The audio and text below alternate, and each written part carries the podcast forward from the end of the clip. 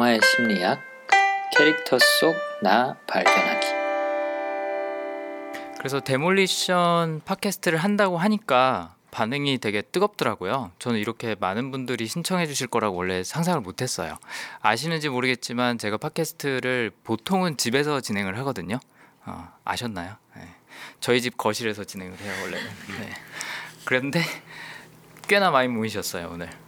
음, 그래서 오늘 여기 공간도 이제 어, 쓰기로 했고 한데 어, 데몰리션 영화 저도 3주 전에 봤는데 계속 생각이 나더라고요. 뭐 거의 매일 생각이 났던 것 같아요. 여운이 굉장히 오래 남았고 음악도 너무 좋았고 장면이 이렇게 머릿속에서 중간중간에 떠올라요. 마치 영화 내에서 주인공이 플래시백으로 본인의 일상을 이렇게 떠올리는 것처럼 저도 영화가 떠오르더라고요. 네. 그래서 아무튼 굉장히 여운이 깊어서 휴가를 갔다 오면 빨리 이 영화를 공개 녹음을 해야지 하고 벼르고 있었는데 마침 여러분도 굉장히 좋아하셨던 것 같아요. 그래서 좀 들어보고 싶어요. 여러분들은 이 영화를 왜 재밌게 보셨는지, 음, 뭐가 좋으셨는지. 저는 개인적으로 어, 이런 감정을 다루는 영화를 되게 좋아해요. 음. 제가 실버라이닝 플레이북이라는 영화를 되게 좋아하는데 약간 내용이나 그런 느낌 같은 게 많이 비슷하다고 느꼈거든요.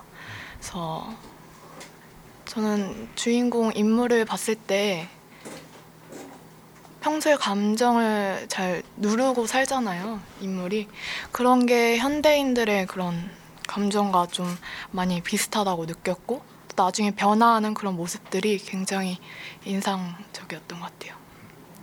보통 우리가 일상 속에서 겪게 되는 어려움이나 고통이나 슬픔이나 이런 것들을 바로바로 표현을 못하고 살죠. 그러다가 어느 순간 터지기도 하죠. 네. 네. 그런 어, 현대인의 모습을 그렸을 수도 있다라는 생각도 드네요. 네. 네, 듣고 보니까 다른 분들은 어떠셨어요? 네. 왜, 왜 오늘 오셨나요? 이 영화가 왜 그렇게 좋으셨어요? 네, 제가 알기로는 몇 번 이렇게 반복해서 보신 분도 있는 걸로 아는데 어떠셨어요?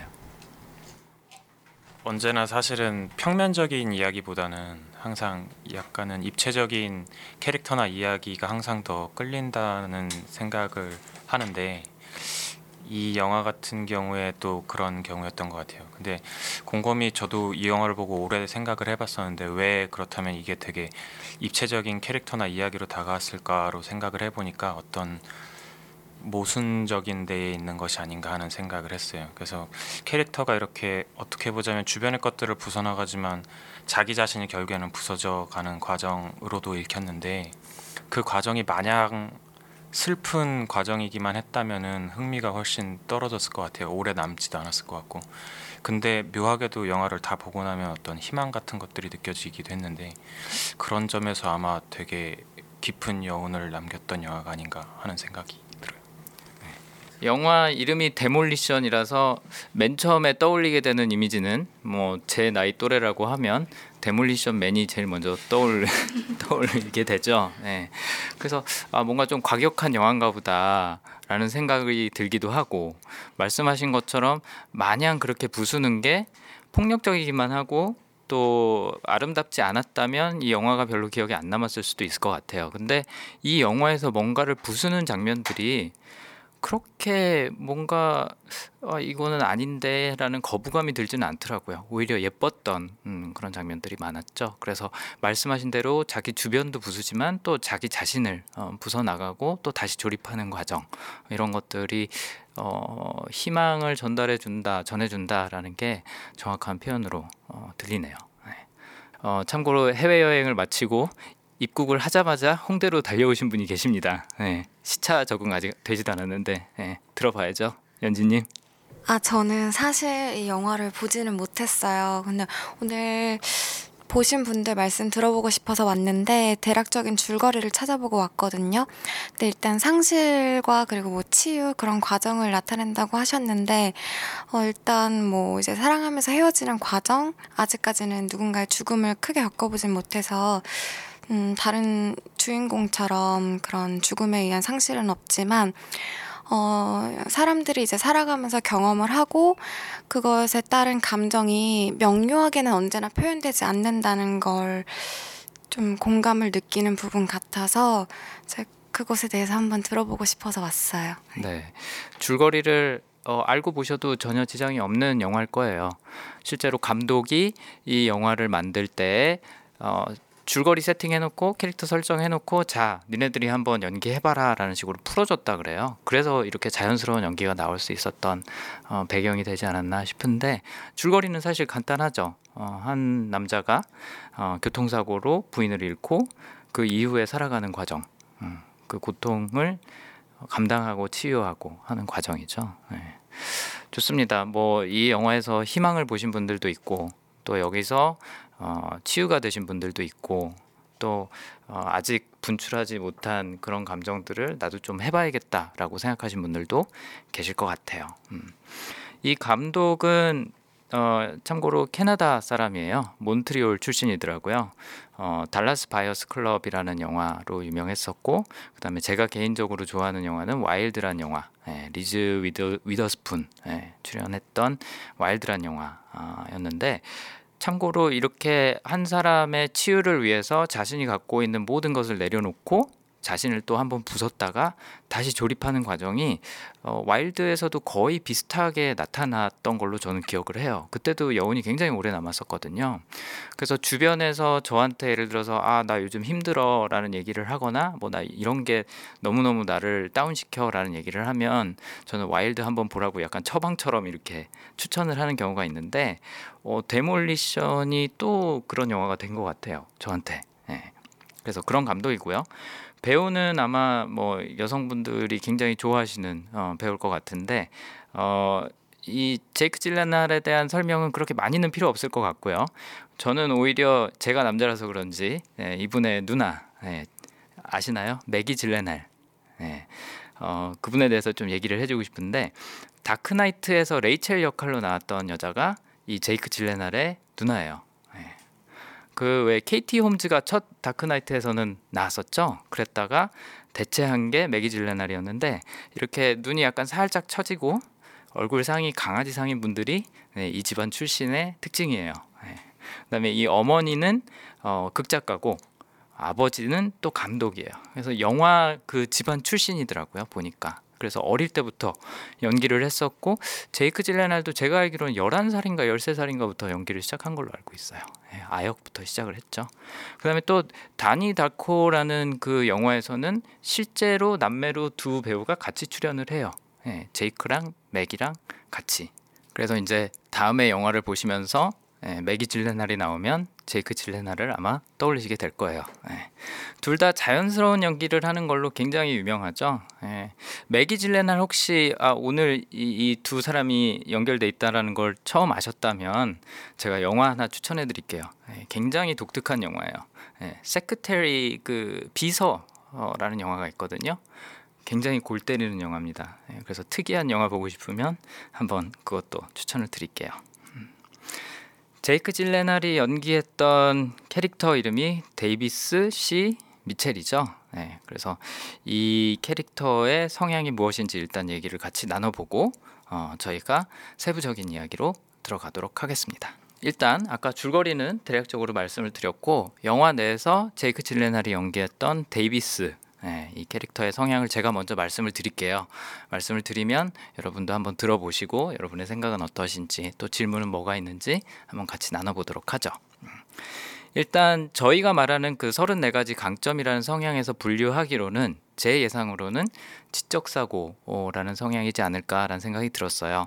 얼마 전에 제가 올려드렸던 그 500일의 썸머에서 어, 톰도 예, 이 성향을 갖고 있었던 걸로 어, 예측을 해드렸었는데 자기 머릿속에서 보내는 시간이 굉장히 많은 사람이에요. 예, 그래서 뭐 아까 처음에 말씀해 주실 때 내가 표현하지 못했던 분노들이 나중에 터져 나왔다. 아, 그런 것에서 공감할 수 있었다라고 말씀을 하셨는데 지적 사고 성향 갖고 계신 분들은 특히나 그러신 분들이에요. 예, 왜냐하면 본인 머릿속에서 생각하고 있는 세계가 곧 내가 현실을 살고 있는 세계와 동일하다라고 느끼는 거죠. 좀 쉽게 얘기를 하면 내 머릿속에서 일어나는 일들이 현실 속에서도 일어난다고 생각을 하는 거예요.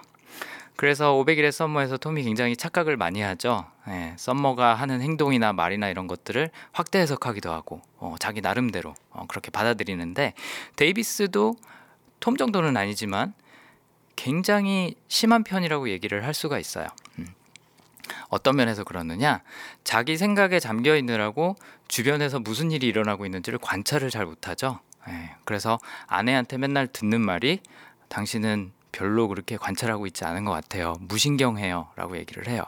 그 대표적인 사례가 이제 냉장고에서 물이 똑똑똑 떨어지고 있는데 그게 뭐 2주째 계속되고 있는데도 어, 거기에 대해서 신경도 안 쓰고 고칠 생각도 안 하고 뭐 장인 어른이 선물해 주신 그 도구, 툴박스도 2년째 묵혀 있었는데 받았다는 것도 기억을 못 하고 있고 그러니까 현실 속에서 일어나는 거에 대해서 큰 비중을 안 두고 있는 사람인 거죠. 그래서 사람에 대해서도 그렇게 별로 중요시 여기지 않고 어떤 일들이 일어나는 사건이나 상황에 대해서도 크게 그렇게 많이 생각하면서 사는 사람이 아닌 거죠. 오로지 자기가 생각하는 거, 자기가 느끼는 거 이런 것들을 머릿속에서 처리해 나가는데 더 관심이 많은 사람들 많은 사람이라고 이제 얘기를 할 수가 있습니다.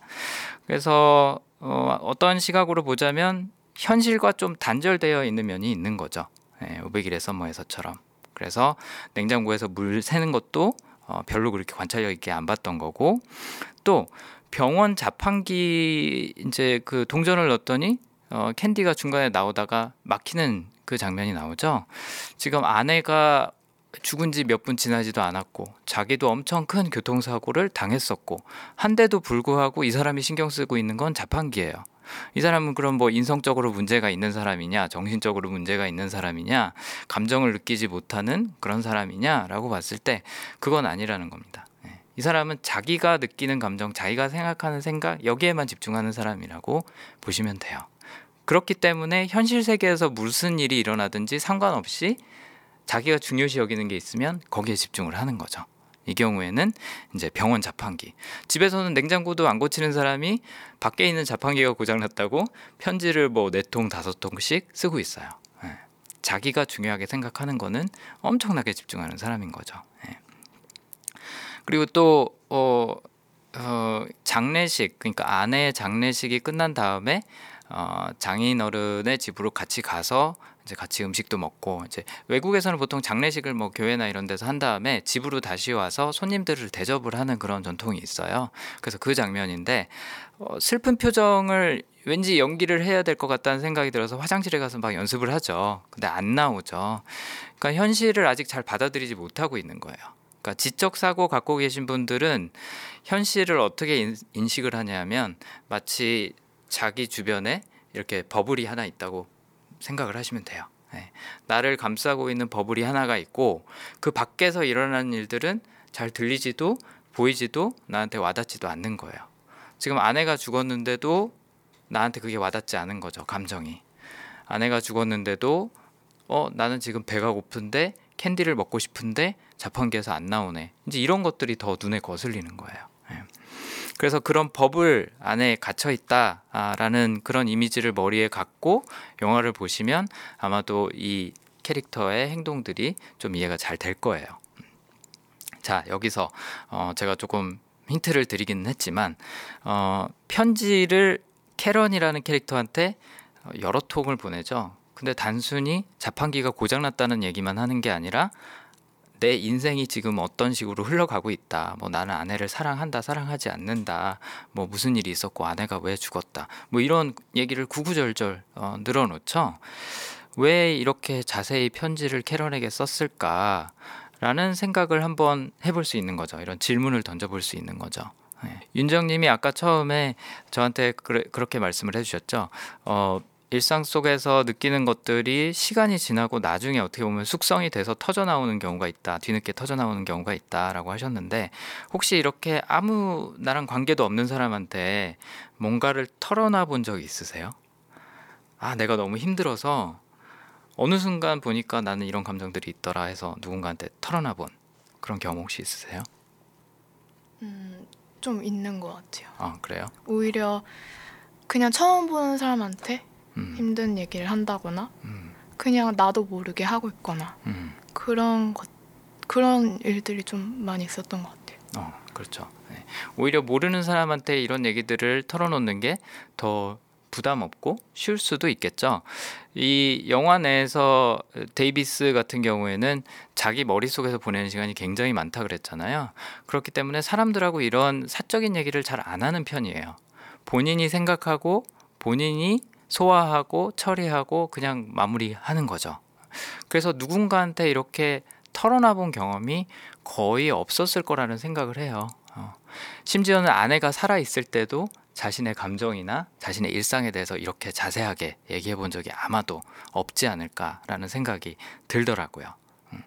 그래서 머릿속에서 어, 생각하는 것들 또 떠올리는 기억들 뭐 이런 것들을 처리를 한 다음에 그걸 글로 쏟아내죠.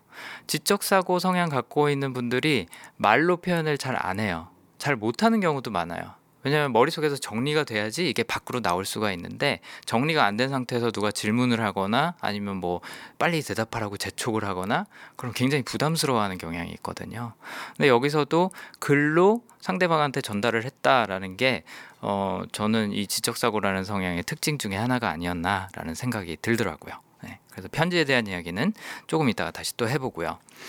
또 어, 낮에 장인이 바에 델커 가죠. 네, 장인어른이 사실은 상사예요, 그렇죠? 어, 그 회사의 대표고 상사인데 어, 바에 데리고 가서 너 괜찮냐? 어, 라고 물어보면서 뭐 자기가 딸이 너무 요즘 보고 싶다 뭐 어떻다 라면서 감정에 대해서 막 얘기를 하는데 재밌는 건 이 데이비스가 생각하고 있는 거는 상대방이 말하고 있는 게 아니죠.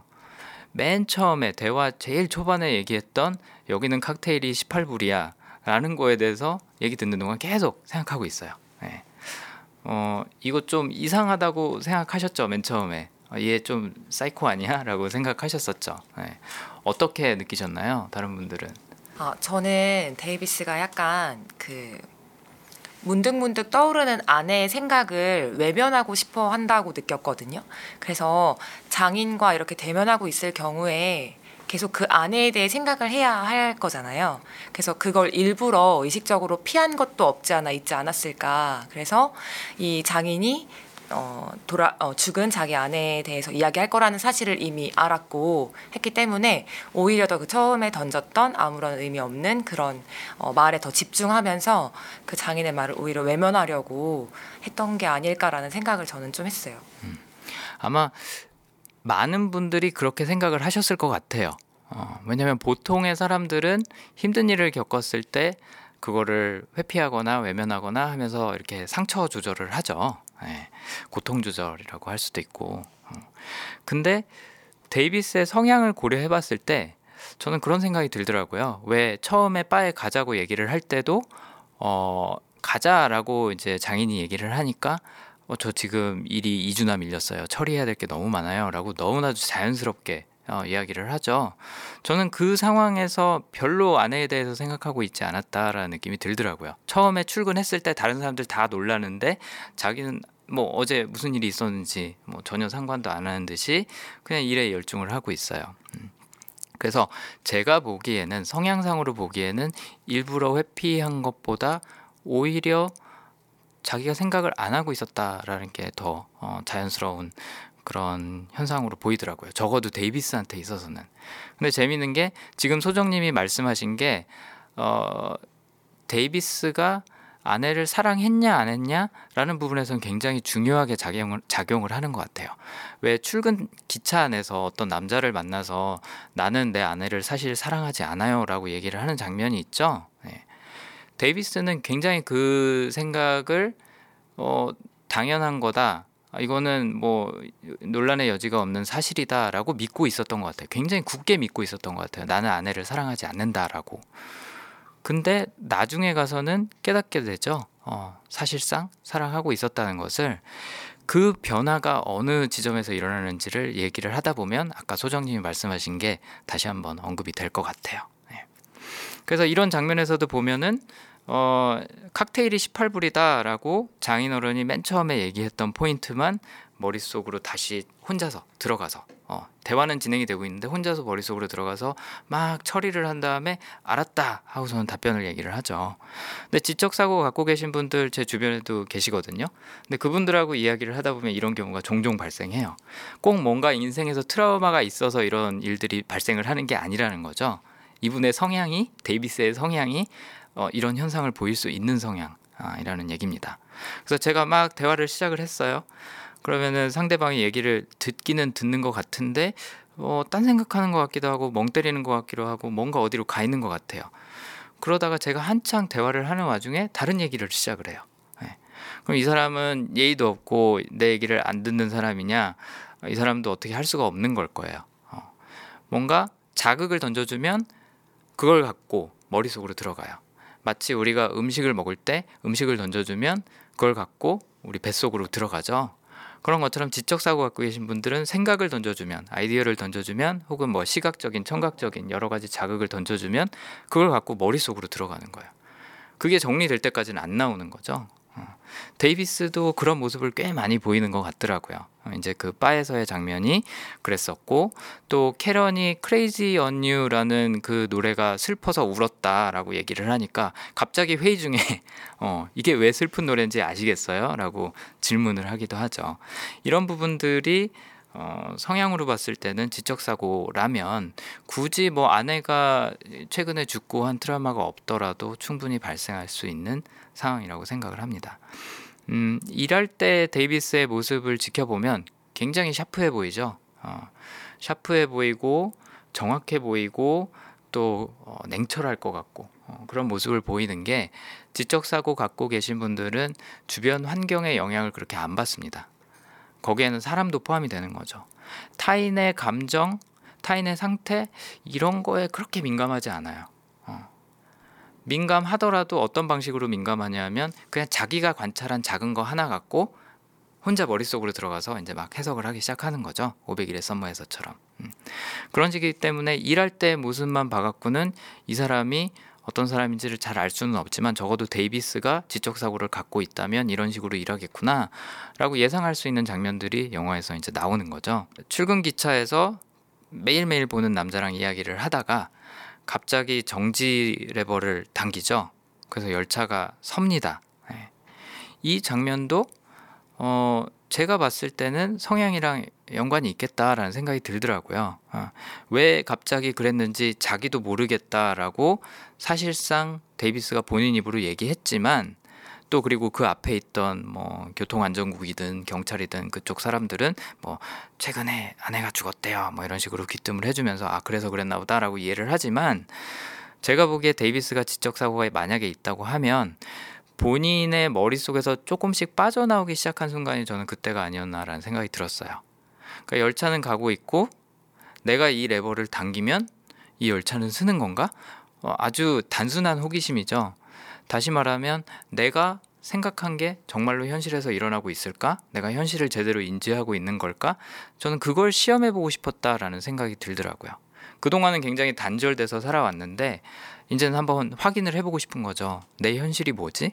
그동안은 내가 이게 현실이라고 생각했는데 거기에는 아까 소정님이 말씀하셨던 언급하셨던 부분처럼 나는 아내를 사랑한다고 생각하지 않았었는데 그렇기 때문에 아내가 떠나간 뒤에도 나는 그녀가 그리울 거라고 생각하지 않았었는데 실제로 그런가? 현실로 한 발짝 이렇게 나오는 거죠. 내 머릿속에서. 네. 그게 열차에서 레버를 당기는 장면이 아니었을까. 만약에 지적 사고를 갖고 있는 사람이었다면. 네. 그래서 이런 호기심 때문에 뭐 실제로 내가 망치를 들고 집을 부수는 것도 해보고 어, 그러면서 또 현실과 나를 연결시켜 나가고 또 어, 그 권총 갖고 가서 숲속에서 쏘는 장면 있잖아요. 네, 그거 보면서 두 번째 볼 때도 저는 두 번 봤는데 두 번째 볼 때도 이렇게 흠칫흠칫 놀라더라고요. 네, 근데 어, 어쨌든 그런 장면에서도 현실 세계와 나를 연결을 시키는 거죠. 아 정말로 총을 맞으면 아플까? 정말로 못에 찔리면 아플까? 네, 이거를 그야말로 확인을 해봐야지 아 이게 현실이구나라고 인지를 할 수 있는 음, 그런 성향의 사람이라고 볼 수가 있습니다. 호기심이 발동하기 시작하고 어, 내가 그동안 보지 못했던 주변의 많은 자극들을 이제 하나둘씩 몸으로 느끼기 시작해요. 어, 뭐 아, 그 다람쥐들이 풀밭에서 노는 거, 나무가 이렇게 뿌리채 뽑혀 있는 거, 그다음에 주변 사람들의 행동, 공항에서 앉아서 사람들이 가방 들고 다니면서 저기에는 뭐가 들어 있을까? 내가 저 공항 안전 요원에 소총을 빼다 빼앗아서 어, 우리나라를 위해서 뭔가를 할 수 있다면 어떻게 할까? 막 이런 장면들을 상상하기 시작하죠. 예. 주변을 관찰하기 시작했다는 거예요.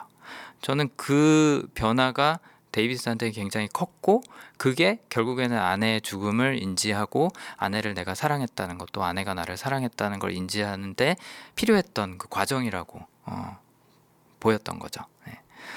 음 이쯤 되면은 이제 그 뒤에 후반부에 나오는 내용들에 대해서는 여러분도 어쩌면 어, 상상을 혹은 예측을 하실 수 있을지도 모르겠다는 생각이 듭니다. 그래서 후반부에 후반부에 나왔던 내용은 제가 이야기를 해드리기보다 같이 한번 얘기를 나눠보죠. 네. 어, 영화의 명대사가 굉장히 많습니다. 명대사도 많고 명장면도 많아요. 네. 그 중에서 하나가 어, 모든 것이 은유가 되기 시작했다라는 그 말. 아, 그 이제 뿌리채 나무가 뽑혀 있는 장면을 이제 차 타고 가다 보면서 그런 말을 하는 장면이 나오죠. 음. 그 대사 어떠셨나요? 그 대사 인상에 남으셨어요, 여러분한테도? 네. 왜그 대사가 여러분은 인상에 남으셨나요? 네, 저는 그 편지 쓰는 것과 연관이 좀 있다고 생각을 했는데요. 어떻게 보면은 저번에 하셨던 500일의 서머에 우연치 않게 나왔던 대사가 갑자기 생각이 나는데 헨리 밀러가 말했던 여자를 잊는 가장 빠른 방법은 뭐 문학 작품으로 승화시키는 것이다. 뭐 이런 식의 언급을 했던 걸로 기억이 나요. 그래서 그 데이비스 같은 경우도 편지를 통해서 일종의 self therapy를 받은 거고 그 과정에서 이제 점점 심화가 되면서 비유와 은유를 통해서 자신을 어떻게 그런 식으로, 그런 식으로 표출을 해내면서 어떻게 보면 본인이 아까 말씀드렸던 말씀하셨던 것처럼 현실을 인지하는 방법 중에 하나일 수도 있다는 생각을 해봤어요. 음. 어떻게 보면 현실을 있는 그대로 바라보는 게 아니라 다른 관점에서 보기 시작했다라는 그 변화를 말씀을 하시는 네. 거죠. 네. 그게 표현을 하면 뭐 시가 될 수도 있고 소설이 될 수도 있고 일기가 될 수도 있고 말씀하신 것처럼 편지가 될 수도 있고 내가 다른 관점으로 바라보고 또 스스로 성찰해보고 이런 과정을 거쳤다는 말씀을 하시는 것 같네요. 네. 어, 네, 저는 개인적으로 어, 데이비스가 그 동안에는 말씀하신 것처럼 이제 자기가 생각하는 것, 자기에게 중요한 것만을 생각하면서 이렇게 살다가 그런 것들이 눈에 들어오기 시작하면서 뭔가 자기와 동일시 해보기도 하고 그 주변의 상황들을 자기 안으로 이렇게 끌어들이는 그런 계기가 되지 않았을까라는 생각이 좀 들었어요. 음. 그래서 자기만 보는 게 아니라 어, 주변의 모든 것들을 관찰하기 시작하고 뭔가 자기와의 연관성 혹은 자기와의 공통점 뭐 이런 것들을 찾기 시작하는 그런 게 아니었나. 라는 생각이 들었습니다. 어, 지금 두 분이 말씀하신 거를 종합해서 얘기를 하자면 어, 이렇게도 풀어볼 수 있을 것 같네요. 그러니까 내 눈으로 보이는 게 그게 전부가 아니다. 음. 그 다음에 뭐 이 데이비스 같은 경우에는 밖에서 무슨 일이 일어나든 어떤 다른 사람이 무슨 행동을 하든 이런 걸 별로 관찰을 안 하다가 관찰을 안 한다는 건 사실 나한테 의미가 없다는 거죠. 그러니까 이 자판기 같은 거는 관찰 잘 하잖아요. 네, 냉장고는 관찰 못하지만 근데 이제는 모든 것을 자판기 관찰하듯이 나하고 연관지어서 생각을 하기 시작했고 그런 것들이 나하고 직접적인 관련은 없지만 그 연결고리 때문에 은유가 된다라고 생각을 할 수도 있겠죠. 음, 그런 것도 말이 되네요. 네. 저는 좀 약간 다른 생각을 한 것 같기도 한데 그러니까 영화 내내 주인공 데이비스가 계속 어떤 생생한 감각이나 삶의 의미나 이런 것들을 막 찾, 막 갈구한다는 느낌을 굉장히 많이 받았거든요. 그래서 못을 밟고 환호를 지르는 사람은 사실 없잖아요. 네. 근데 그런 거에서 막 그리고 총을 맞았을 때 이건 좋은 아픔이다 이런 식으로 얘기를 하는 것도 그런 어, 해석을 할 수 있지 않을까라고 생각을 했는데 그거는 또 거꾸로 생각하면은 그만큼 부인을 잃은 뒤에는 모든 데에서도 의미나 감각을 제대로 느낄 수 없는 상태를 반영하는 게 아닐까 하는 생각을 했어요. 음. 그래서 영화를 영화가 진행되는 내내 그거를 갈구하는 그 주인공의 모습을 보면서 어, 점차 점차 얼마나 그 죽은 부인이 그 주인공에게 큰 의미였는지를 관객도 깨달아가는 과정이지 않았을까라는 생각을 하게 됐거든요. 음. 그래서 어떻게 보자면 그 은유라고 하는 말이 어떻게 보자면 저는 현실과의 거리를 느끼고 있는데 그거에 다가가고 싶은 어떤 주인공의 욕망 이지 않을까라는 생각을 했었습니다. 네. 제가 봤을 땐 세 분이서 비슷한 이야기를 살짝 다른 관점에서 어, 이야기하고 있다는 느낌이 드네요. 네. 어, 단절됐던 현실에 다가가는 과정, 음, 그걸 또 내 관점으로 바라보는 과정이 어, 영화에서는 이제 은유라는 단어로 표현이 됐다라고 생각을 할 수 있는 거죠. 네. 뭐 제가 이 성향을 분석하면서 내린 결론도 같습니다. 아까 말씀드린 것처럼 그런 것들이 눈에 들어오기 시작하는 이유는 본인 스스로 조금 더 세상으로 다가가고 싶다. 내가 살고 있는 현실이 뭔지 더 생생하게 느껴보고 싶다라는 그 관점에서 어, 머릿속에 갇혀 있던 자기만의 세계에 갇혀 있던 자신을 현실로 끌어내는 음, 그런 의지나 과정을 보여준 어, 장면이지 않았나 저도 그런 생각이 들더라고요. 네. 어, 하는 은유들이 굉장히 시적이죠. 어, 이 사람은 아까 얘기한 것처럼 일할 때 보이는 모습으로만 보면 굉장히 딱딱해 보일 수 있는 사람, 차가워 보일 수 있는 사람인데도 불구하고 시적으로 변하기 시작합니다. 네. 갑자기 수염도 막 기르기 시작하고 뭐 옷도 아무렇게나 입고 어, 심지어는 자기가 회사 다니던 그 사무실 건물의 경비원도 자기를 못 알아보죠. 네.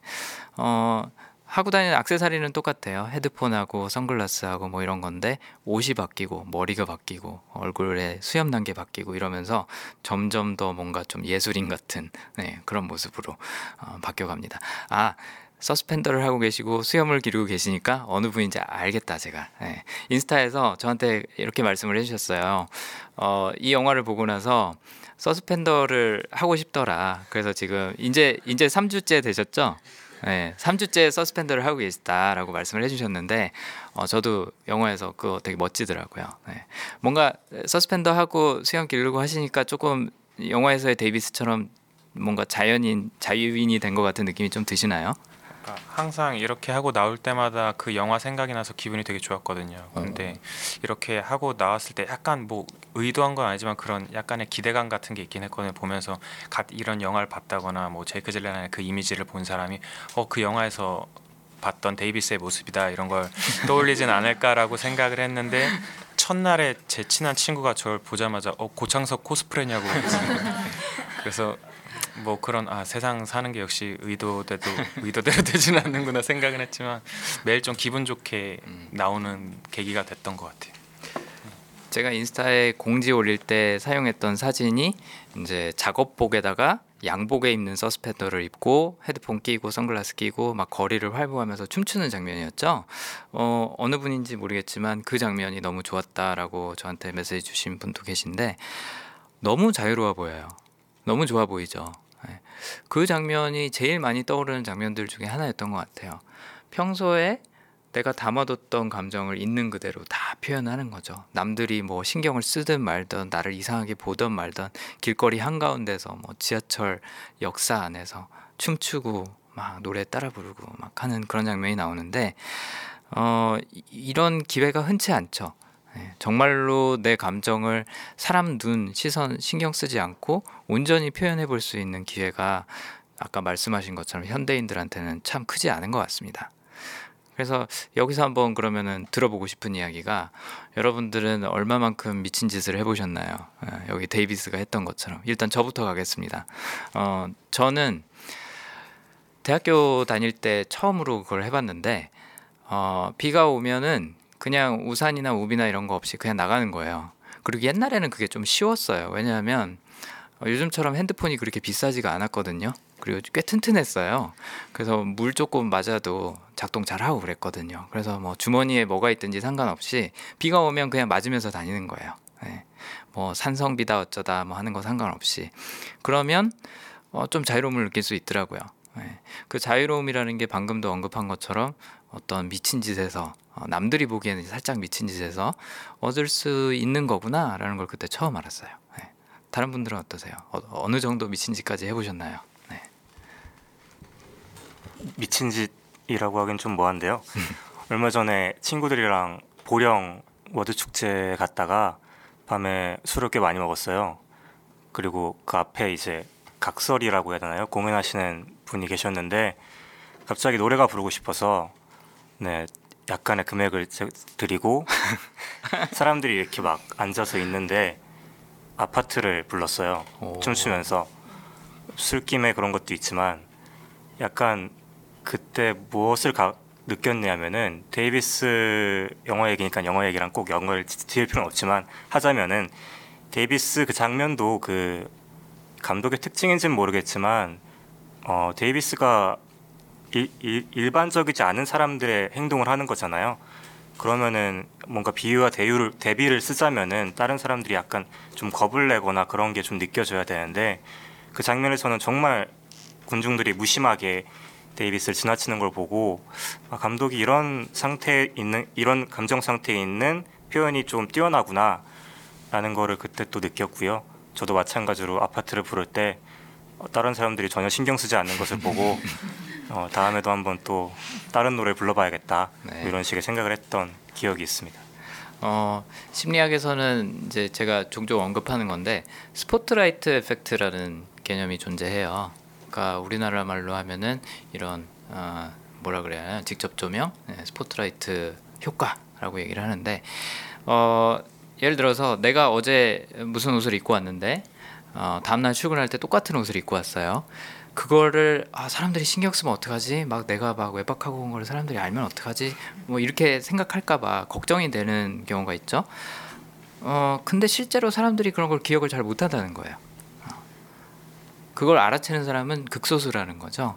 그래서 우리는 사람들이 우리 일거수일투족에 굉장히 많이 신경을 쓰고 있고 우리가 마치 벌거벗은 것처럼 노출되어 있다고 생각을 하지만 지금 방금 말씀하신 것처럼 대부분의 사람들은 우리가 뭘 하든지 별로 관심이 없어요. 예, 심지어는 미친 짓을 하더라도 아, 쟤는 좀 이상한 애구나 하고 지나간다는 거죠. 예, 생각보다 자유로우려면 쉽게 자유로울 수 있다는 거죠.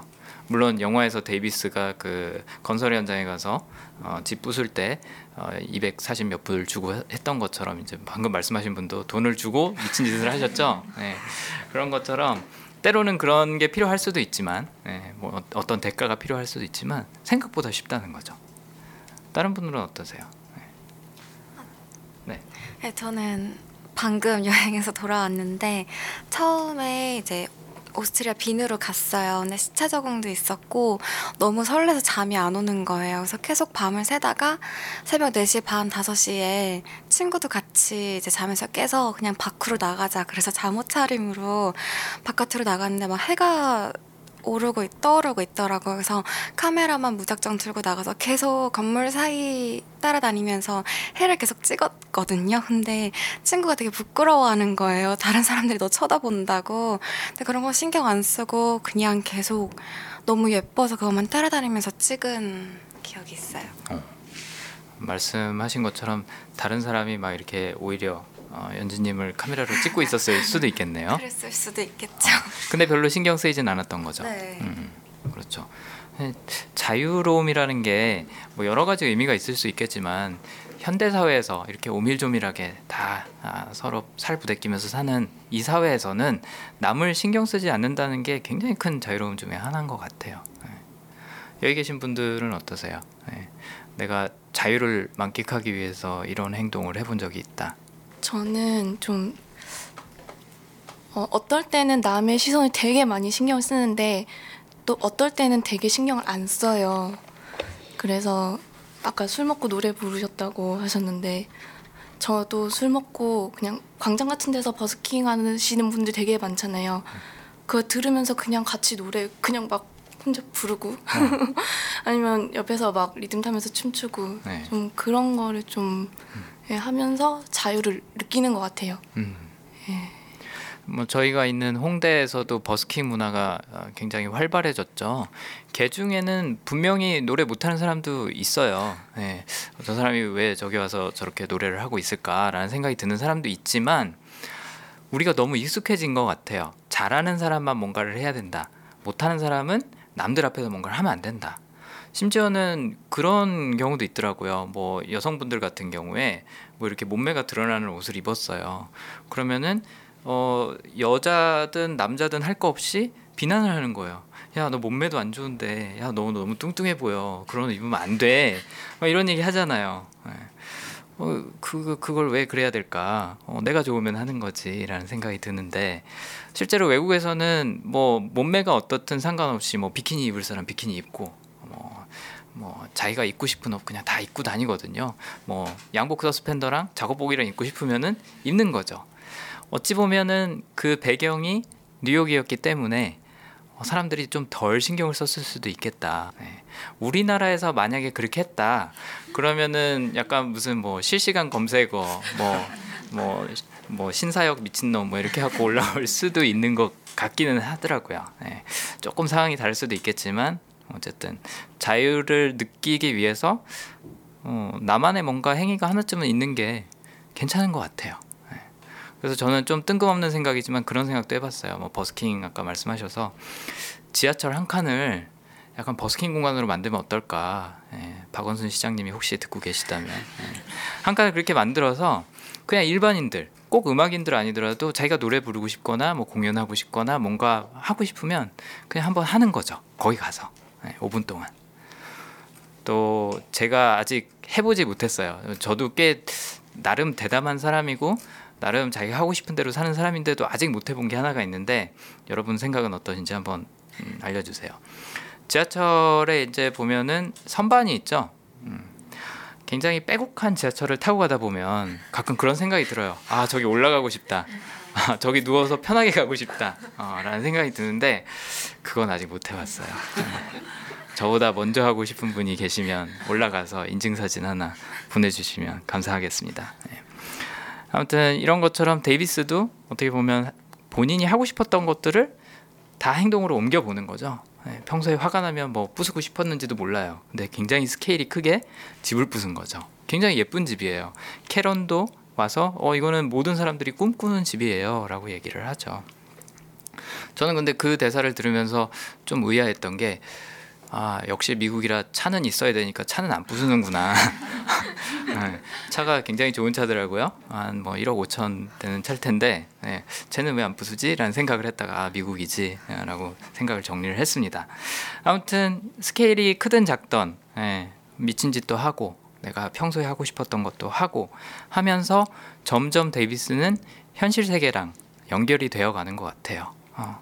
그동안 그냥 관념적으로만 생각했던 내가 살고 있는 현실, 나의 일, 내 주변 사람들, 이제는 내 곁에 없지만 어쨌든 이제는 기억으로 존재하는 아내까지도 어, 현실로 자꾸 끌어내오는 거죠. 또 내가 직접 가서 부딪혀보고 어, 거기에 도움을 가장 많이 줬던 게 하나는 편지 쓰는 거 그 행위 자체 그 다음에 또 하나는 캐런이라는 존재였죠. 네. 커스터머 서비스, 그러니까 소비자 상담을 하고 있는 캐런 모레노, 어, 나오미 와츠가 연기했던 그 캐릭터가 영화에서 사실 비중은 그렇게 크진 않아요. 비중은 그렇게 크진 않은데 계기가 되죠. 네. 일단은 편지를 썼는데 거기에 대해서 답장을 해줘요. 사실 편지를 쓰는 것 자체도 별로 말이 안 되고 답장을 해준 것도 사실은 말이 별로 안 돼요. 새벽 2시에 캐런이 전화를 해갖고 당신 편지를 다 읽었어요. 당신 마음이 느껴졌어요. 뭐 내가 해줄 수 있는 거 없나요? 뭐 이런 식으로 얘기를 하죠. 보통 우리가 예를 들어서 그런 상황에서 뭐 소비자 상담센터 직원을 붙잡고 통화를 하고 있다. 어, 제가 뭐 이번 학기에 예, 올 F를 받았어요. 한 학기를 날려서 등록금을 새로 마련을 해야 될 것 같아요. 뭐 이런 얘기를 예를 들어서 하고 있다. 그러면 상담사가 아, 뭐 사랑합니다 고객님 하면서 그냥 끊어버릴 수도 있는 거죠. 네. 근데 다 들어주는 캐런도 되게 이상해요. 근데 제이 아 제이크가 아니죠. 데이비스한테 이게 왜 중요했을까 생각을 해보면 나는 현실 세계로 내 답장을 아니 내 편지를 보냈는데 그게 돌아올 거라고는 전혀 생각을 하지 않은 거죠. 그러니까 이 사람이 편지를 썼다는 거는 내 머릿속에서 생각을 정리했다는 거랑 사실은 크게 다르진 않아요. 누구한테 보냈다는 게 아주 작은 시도인 거죠. 현실 세계로 한번 던져보자. 근데 거기에 대해서 답변이 왔어요. 마치 우주로 우리가 신호를 보냈는데 외계인이 답장을 한 것처럼 데이비스한테는 내 머리 밖에는 사람들이 존재하지 않아. 진짜 사람들이 존재하지 않고 현실도 존재하지 않아라고 생각을 했는데 내가 보낸 메시지에 답장이 온 거죠. 아, 현실에 사람이 있구나. 내 얘기를 들어주고 싶은 사람이 있구나라는 게 큰 계기가 됐을 것 같다는 생각이 들더라고요. 또 하나의 큰 계기가 되는 사건이 영화 내에서 어, 아내 외도에 대해서 알게 되는 거죠. 어, 영화 볼 때 아주머니들이 어머나 하면서 소리를 지르시더라고요. 네. 그 그, 그 임신 그 이제 뭐라 그러지 검진 받고 와갖고 그 사진 어, 발견했을 때, 그 다음에 이제 그 아이가 있었는데 그게 네 아이가 아니라 다른 남자의 아이였다라고 그 장모가 얘기해 줄 때 굉장히 많이들 놀라시더라고요. 어 그럼에도 불구하고 제이크가 아내를 원망하거나 미워하는 기색이 전혀 보이질 않죠. 의아하지 않으셨어요, 여러분? 더군다나 그 일이 있은 후에는 오히려 더 아내에 대한 생각을 많이 하기 시작하고 그건 우리가 어떻게 알 수 있냐면 제이크의 플래시백 어, 계속 이제 어, 되돌아보고 생각하는 그런 회상 장면에서 빈도수가 높아져요 갑자기 예전에는 아내에 대한 기억이 그냥 문득문득 떠오르다가 이 일이 있고 난 후에는 주기적으로 예, 매 순간 떠오르기 시작하죠 예. 아내의 외도를 알게 되는 게 또 임신했다는 사실을 알게 되는 게 여러분이라면 어떠셨을 것 같으세요 그 상황에서 예. 저라면 굉장히 감정적이 됐을 것 같은데 제 생각에 여기 지금 남자 주인공의 입장에서는 그 사건이 뭔가 또 아내에 대한 감정을 한번 터트려준 계기가 된 것 같아요. 그래서 음, 아내를 처음에 이렇게 그런 대사가 나오거든요. 왜 아내랑 결혼했냐는 말에 쉬워서라는 말이 나와요.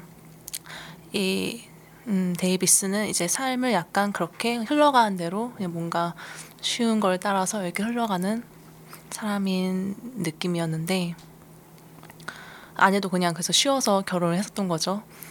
근데 그래서 뭐 그렇게 크게 뭐 사랑했다던가 그런 감정도 못 깨닫고 있다가 약간 아내가 오히려 약간 그런 외도를 했다는 걸 알았을 때 뭔가 또 다른 감정을 느끼고 아내를 좀 더 자기가 사랑하고 있었다는 걸 확인시켜준 약간 계기가 되지 않았을까요?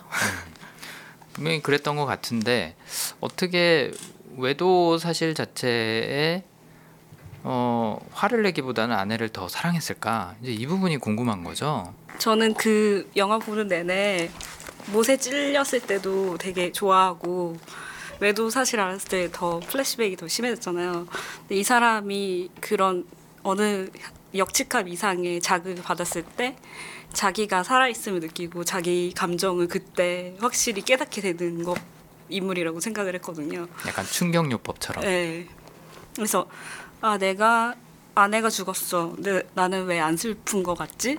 라고 생각했는데 사실은 난 너무 사랑했고 너무 슬펐는데 어떻게 표현할 줄 몰랐던 것 같거든요 주인공이. 그래서 그런 자극으로 인해서 아 내가 슬픈 게 맞았구나. 내가 너무 사랑했구나. 그걸 알았던 것에 더 감동이 있었지. 그 아내가 외도했다는 사실보다는 그런 자기가 더 소중한 사람이라서 그런 리액션을 보인 것, 같- 것 같아요. 분명히 그런 못에 찔리거나 뭐 아니면 다른 종류의 고통을 받는 것들이 자극이 많이 됐죠. 근데 본인이 그런 자극들을 찾아 찾아 나선 부분이 꽤 컸던 것 같아요. 데이비스는 어. 내가 현실을 느껴보고 싶다. 현실이 뭔지 알고 싶다. 어, 영화 내에서 얘기하는 그 호기심, 나는 호기심이 생기기 시작했다라는 그 편지에다 쓸 때 글씨 쓰는 장면, 그 글씨에 클로즈업 되는 장면이 나오는데 음, 그런 호기심이 어떻게 보면 자기 머릿속에 갇혀 있던 사람이 세상으로 나오고 싶은 호기심이라고 생각을 해볼 수 있는 거죠. 저는 이 부분이 되게 오늘 기대되는 부분이었는데요. 그냥 저도 궁금하기도 했고 저는 이 영화가 세 타입으로 그러니까 세 부분으로 나눌 수 있다고 보는데 그 마지막 그 턴오버하는 부분이 그 초음파 사진을 본 부분이라고 생각하거든요. 그 이유가 그 데이비스가 해체 작업을 꾸준히 하면서 감정 상태가 저는 되게 뭔가 무거워 보였거든요. 그 이유가 저는 이 초음파 사진을 찾기 위해서 지금까지 뭔가를 다 분해했다고 생각을 해요. 결과적으로 이 초음파 사진을 발견하기 위해서. 그러니까 자기 마음 속에는 항상 뭔가 무거운 내가 무슨 이유 때문에 상실감도 크게 못 느끼고 어, 또 내가 왜 사랑하지 않았던 것 같고 그 자기가 감내, 감내할 수 있는 용량 자체에서 어떻게든 소화시켜 보려고 했는데 그거를 끝내 그 찾지 못하니까 그 뭔가 이게 왜 그렇지라는 그 호기심 그리고 또 의심 거기서 이제 결과적으로 초음파 사진을 발견하면서 이것도 어떻게 보면 연출의 특징이기도 한데 아까 첫 부분에서 말씀하셨던 그 장인이 바에 데려간 장면과 후반부에 데이비스가 장인을 바에 만나러 온 장면 이게 되게 데이비스 감정 상태와 분위기가 되게 많이 달라지거든요. 이런 느낌을 봤을 때 결과적으로 모든 해체 작업은 이 초음파 사진 아내의 외도 그 이유 이걸 찾기 위해서 그러니까 내 마음이 왜 무거웠는지 뭔진 모르겠지만 뭐가 있다. 근데 그 화장대라는 거는 되게 쉽잖아요. 어려운 곳에 숨기지도 않았어요. 근데 내 남편은 이걸 절대 열어보지 않을 거라는 줄리아의 확신이 있었기 때문에 그쪽에 숨겼던 것 같고 그거를 쉽게 찾아내면서 어떻게 보면은 감정 상태 한 번 더 바뀌는 이런 좀 그게 되지 않았나 뭐 생각을 해서 좀 다른 분들 의견도 좀 듣고 싶었습니다. 어, 뭐 다른 분들이 말씀해 주신 거에 보태서 이제 저도 하나 더 보태자면 어, 지금 말씀해 주신 내용이 굉장히 중요한 포인트인 것 같아요. 그 해체를 왜 하냐, 영화 제목이 왜 데몰리션이냐라는 것과도 깊게 연관이 있을 것 같은데, 어, 영화 내에서 장인이 그런 얘기를 하죠. 어, 뭐 나의 증조 어머니가 증조 아, 증조 할머니가 아, 갖고 계셨던 시계다라고 얘기를 하면서 막 자랑스럽게 얘기를 하니까 어, 그거 다 그냥 뜯어 부숴버리고 싶어요. 뭐 어, 바닥에다 다 펼쳐놓고 싶어요. 뭐 이런 얘기를 하죠. 어, 그 얘기가 사실은 장인의 얘기가 돌아온 거잖아요. 어, 장인이 뭔가가 고장 나면 다 분해한 다음에 그 다음에 다시 조립해야 된다. 그게 뭔가 고장 났을 때 고치는 방법이다라고 얘기를 했었죠. 데이비스는 아내가 죽고 나서 말씀하신 대로 왜 나는 슬프지 않을까? 왜 나는 아내가 그립지 않을까라는 질문에 대해서 깊게 생각하기 시작한 것 같아요. 다시 얘기하자면 아, 내 결혼 생활에 뭔가 문제가 있었구나라는 걸 아내가 죽은 다음에 깨달은 거죠. 뭐 때문에 그랬을까? 그게 말씀하신 그런 외도 측면도 있겠죠, 분명. 이제 아내도 어떻게 보면 두 사람의 관계에서 뭔가를 일조했을 테니까. 그래서 아내에 대한 답은 찾았어요. 근데 나는 그러면은 왜이 관계를 별로 그렇게 중요시 여기지 않았을까? 뭐 아까 처음에 소장님이 말씀하신 것처럼 그냥 쉬워서 결혼한 거 외에 나는 왜 같이 지냈는데도 아내가 그립지 않을까라는 답이 아직 남아 있는 거죠. 어. 아 아내는 나를 어떻게 생각했을까? 어 이런 부분에 대해서는 생각도 전혀 안 하다가 이제 초음파 사진 보고 나서는 아 아내가 나를 사랑하지 않았을지도 모르겠다. 이제 이런 생각도 들었겠죠 분명. 그래서 그 아내 이름으로 된 그 뭐라 그러냐 음, 재단 설립을 할 때 장학생들 선발할 때 가서 어, 거기서도 뜬금없는 얘기를 던지죠. 어, 왜 나한테 알려주지 않았을까요? 마치 아직 퀴즈 문제가 하나 남아 있는 것처럼 풀리지 않은 문제가 남아 있는 것처럼 장인어른, 장모, 주변 사람들 다 있는데 그 질문을 해요.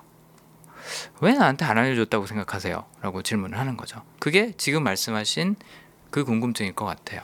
어. 내 결혼에 무슨 문제가 있었던 걸까요? 라고 질문을 하고 장모가 그 답을 알려주죠. 어. 다른 남자와 관계를 갖고 있었고 그 아이는 그 남자의 아이였다. 그 후에 제 생각에는 데이비스가 본인의 머릿속에서 완전히 나오게 되는 것 같아요. 그냥 아내는 나를 사랑하고 나는 그 관계를 이어나가고 결혼까지 가는 게 쉬워서 결혼을 했어요. 그래서 아내는 나를 사랑하고 나는 아내를 사랑하지 않아 라는 그냥 공식이 머릿속에 있었던 거죠. 근데 그 공식이 현실에서는 사실이 아니었다라는 거를 여기서 한번 확인을 받는 것 같습니다. 아, 내가 생각한 게 현실이 아니었구나. 진실은 아내도 나를 그닥 사랑하지는 않았을 수도 있겠다. 그럼 이제 중요한 질문은 아까 제가 언급했던 것처럼 관계에서는 항상 두 명이니까 나는 그럼 아내를 정말로 사랑하지 않았을까? 라는 질문을 스스로한테 던지기 시작한 게 그 포인트가 아니었나 싶어요. 네. 그래서 그 장면 이후에 아내를 떠올리는 회상 장면이 많이 나오기 시작하는 거죠. 그리고 깨닫는 것 같아요. 저는 이 부분을 캐런이 얘기했던 대사랑 좀 연결을 시켰는데 캐런이랑 그 아들이랑 데이비스랑 같이 식사를 하는 장면에서 어 친구기 때문에 시간을 같이 보내고 있는 거야. 이게 뭐가 이상해? 어, 좀 적당히 해라. 이 꼬마놈아 뭐 이렇게 얘기를 하죠. 그런 것처럼 아 내가 아내랑 시간을 참 많이 보냈구나. 어 그게 뭐 즐겁던 즐겁지 않았던 그거랑 상관없이 내가 아내하고 공유하는 순간들이 많구나. 내가 머릿속에 그려놨던 우리 결혼 생활 말고 현실 속에서는 굉장히 이런저런 일들이 있었고 같이 이것저것 많이 했구나. 해변에도 놀러 가고 소파에 누워서 같이 얘기도 하고 뭐 이렇게 뭐 스킨십도 하고 뭐 이런 기억들이 떠오르면서 아 현실에 아내가 존재했었다. 나는 아내랑 시간을 많이 보냈구나. 어, 나도 아내를 꽤 중요하게 여겼구나 그래서 내가 생각한 그런 음, 뭐라 그럴까요 일반적인 그런 공식의 사랑이나 뭐 결혼이나 이런 거를 조금 더 벗어나서 현실 속에서는 어쨌든 아내와 나는 같이 시간을 많이 보냈고 서로를 어느 정도는 어쨌든 아껴줬구나 그런 것들이 이해가 되기 시작하는 것 같아요. 네. 재밌죠. 아내의 에, 어떻게 보면 배신을 통해서 그런 것들이 자극이 됐다는 게 참 재밌는 설정인 것 같아요. 네. 그래서 결국엔 다 해체를 한 거죠.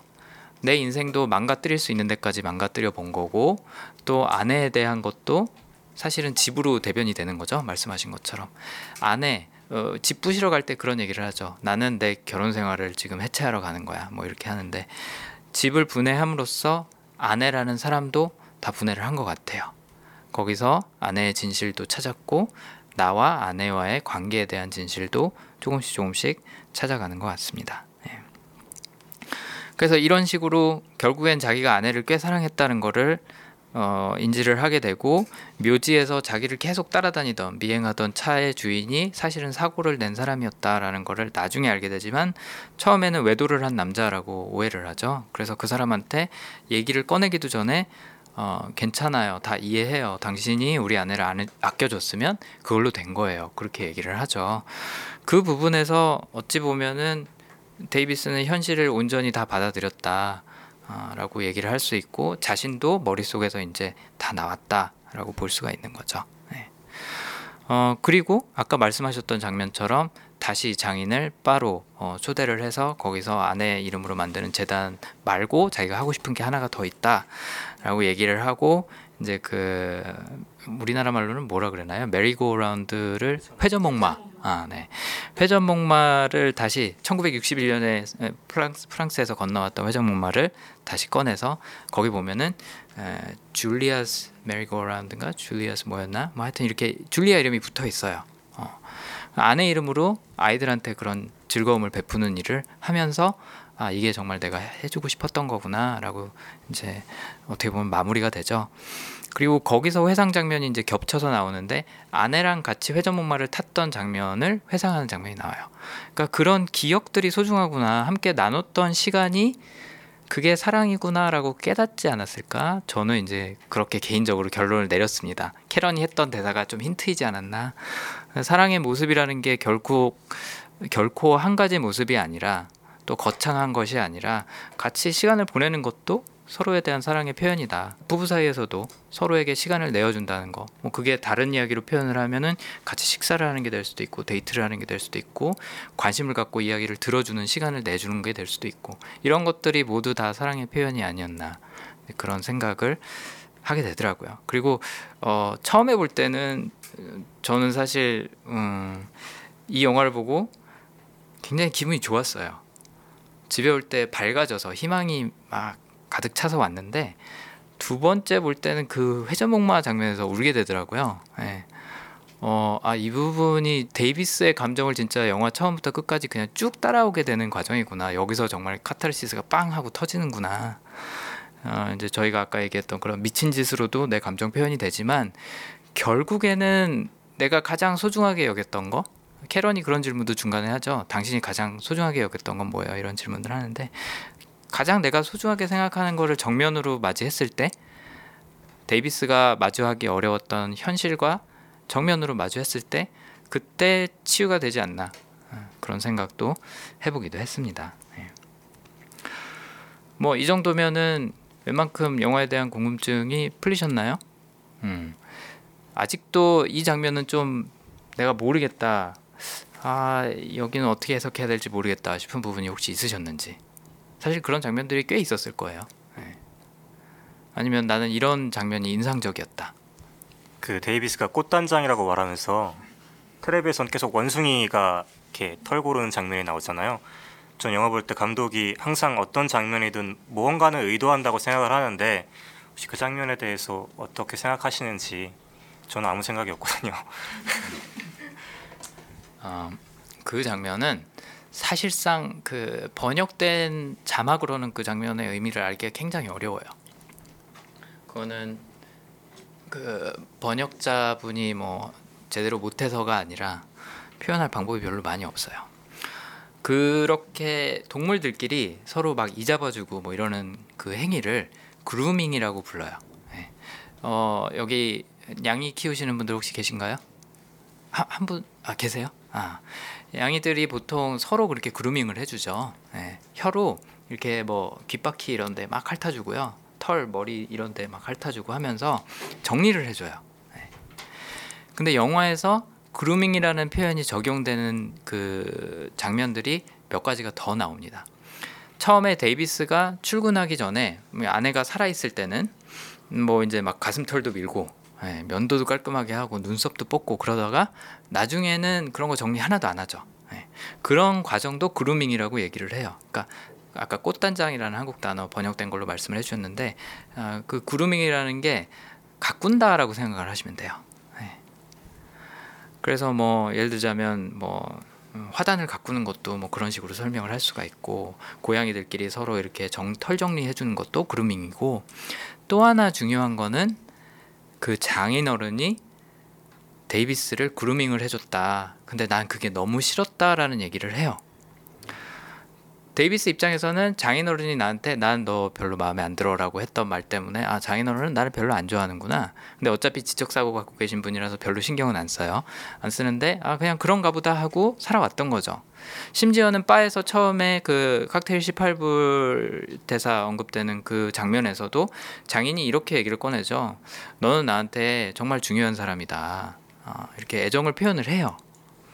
근데 데이비스는 그 얘기는 듣고 있지도 않고 왜 칵테일이 18불일까에 대해서만 생각을 하고 있죠.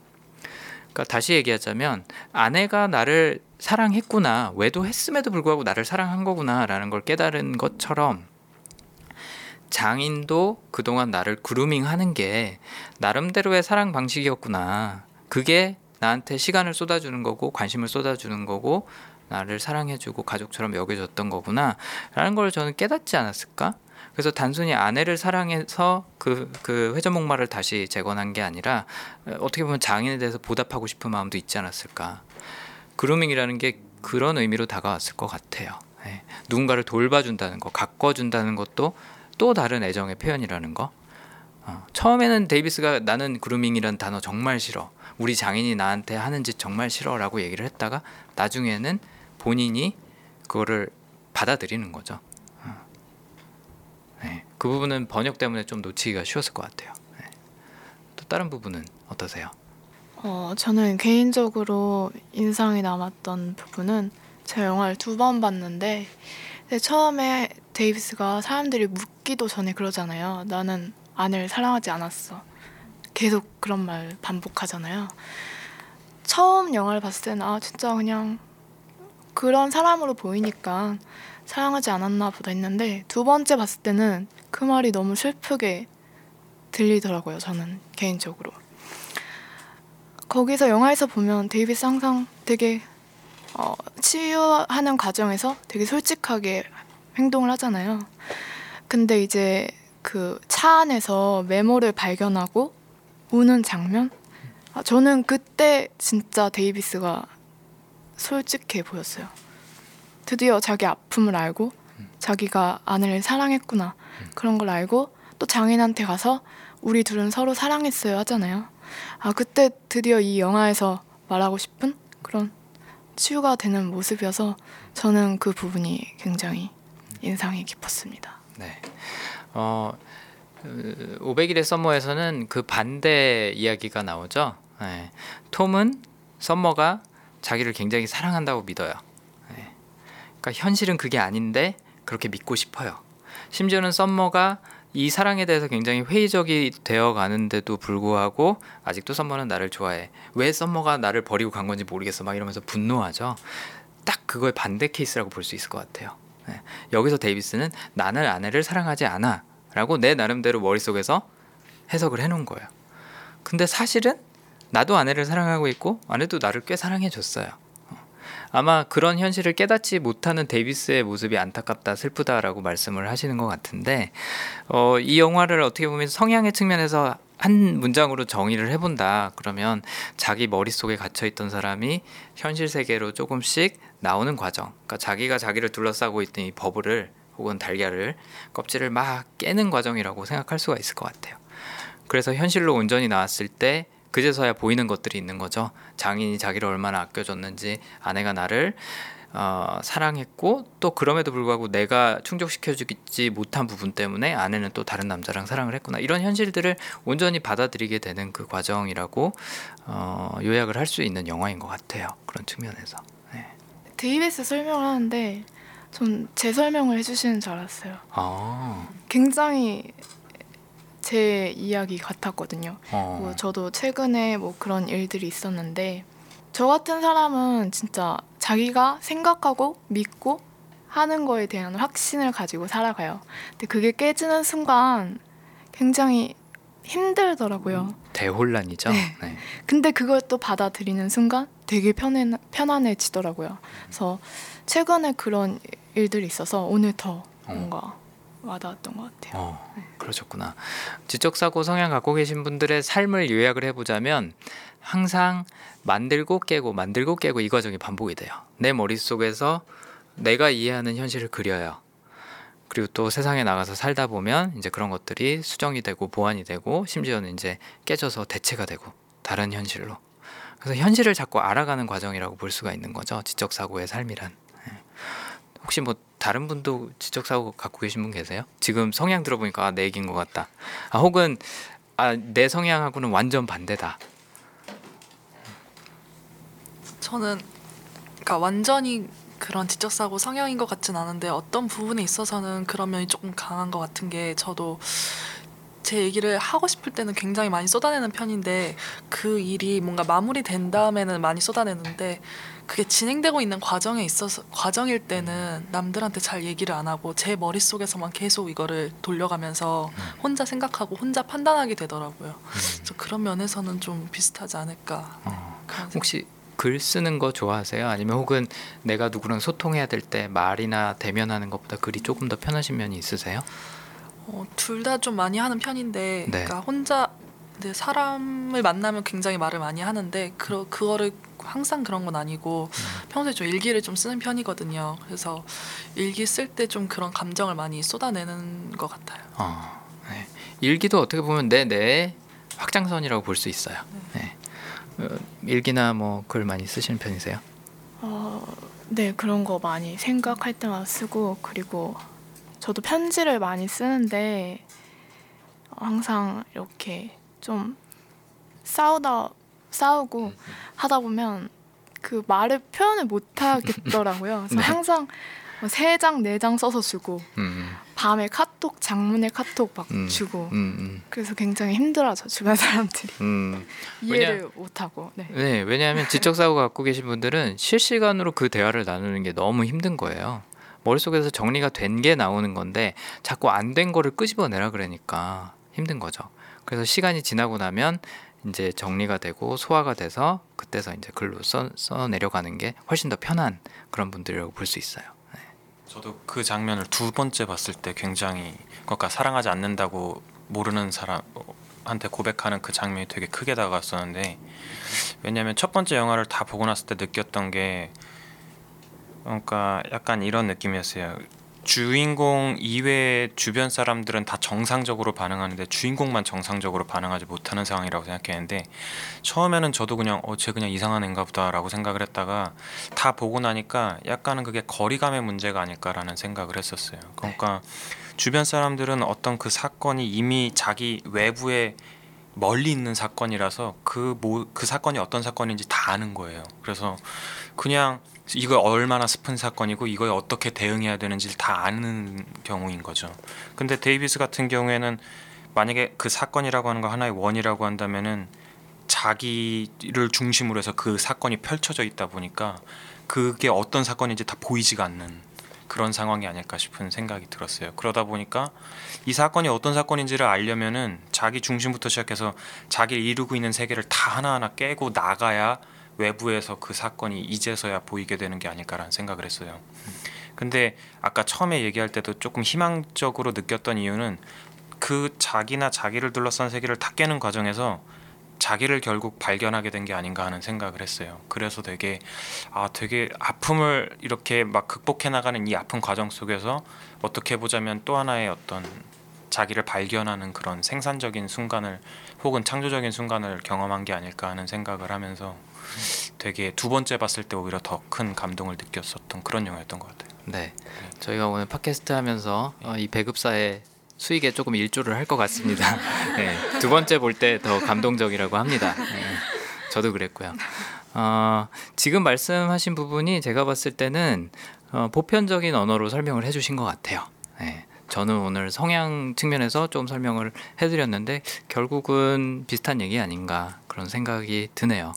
근데 성향을 꼭 어, 언급하지 않더라도 제쳐놓고 보더라도 어, 평상시에 우리가 뭐 제이 어, 제이크가 아닌 자꾸 제이크가 나오네.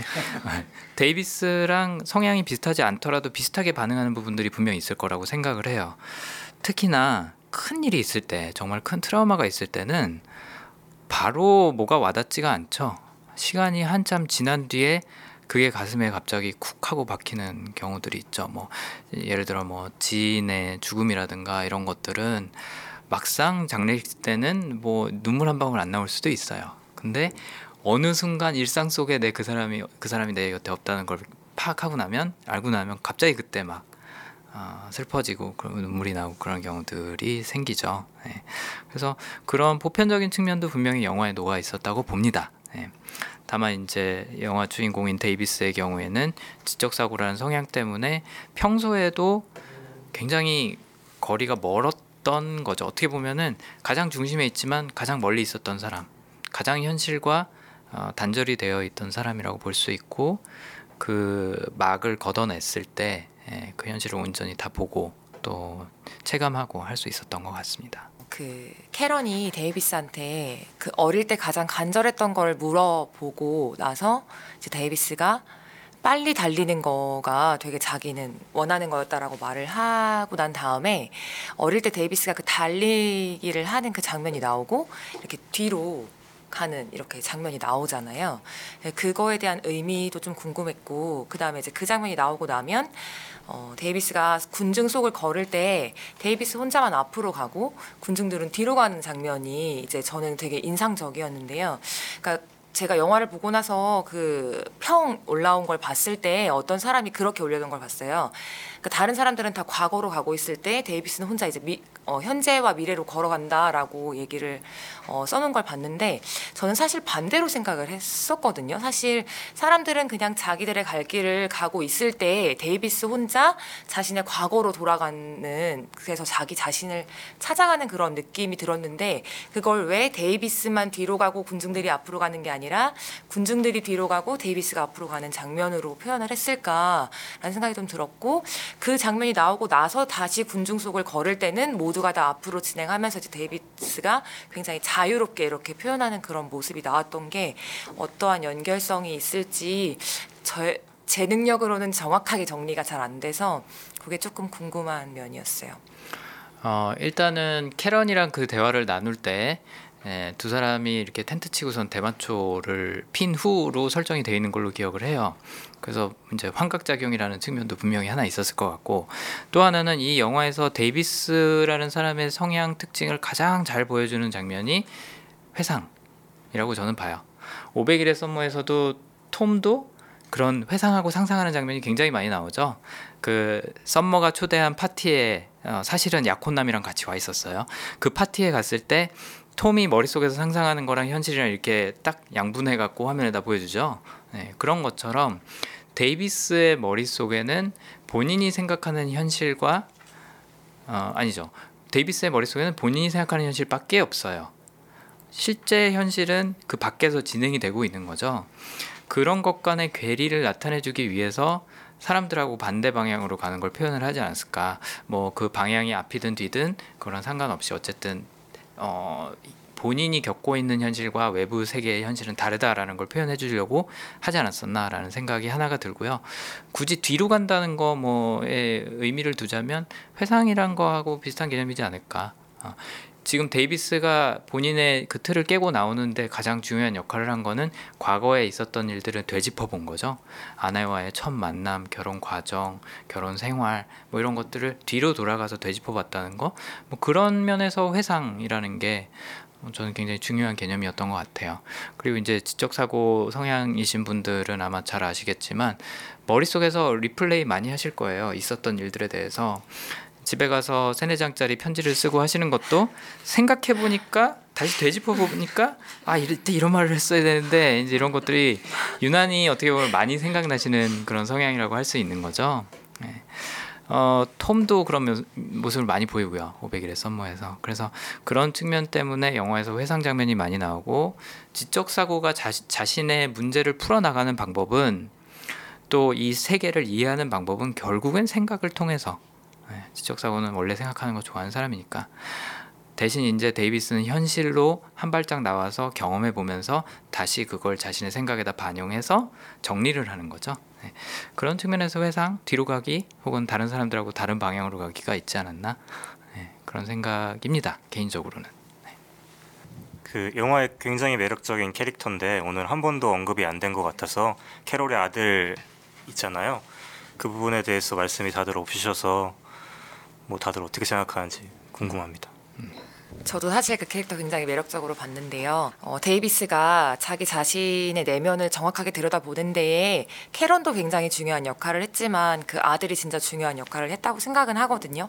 그래서 그러니까 캐런은 좀 그런 것 같아요. 그러니까 데이비스에게 뭔가 본질을 깨닫게 할 수 있는 질문을 몇 가지 던지는 걸로 굉장히 작은 비중을 그러니까 나오는 비중은 작았지만 큰 역할을 한 거였고 사실 그 아들이요 눈치 보지 않고 행동을 엄청 하잖아요. 그러니까 사람들의 시선을 의식하지 않는 전형적인 사람의 모습이었다고 생각을 해요. 그래서 어, 그 작은 아이가 정말 다른 사람의 시선을 생각하지 않고 뭔가 자기의 뜻과 생각과 이런 것들을 분출하는 과정을 보고 실제로 이제 그 아이가 드럼 치고 막 이렇게 할 때부터 뭔가 이렇게 자기를 표현하는 것들이 좀 많아졌다고 생각을 해서 예, 그 아이를 보고 아 저렇게 나의 있는 감정, 느끼는 감정 그대로를 뭔가 들여다보는 게 필요하구나라는 걸 느끼지 않았을까라는 생각을 하고요.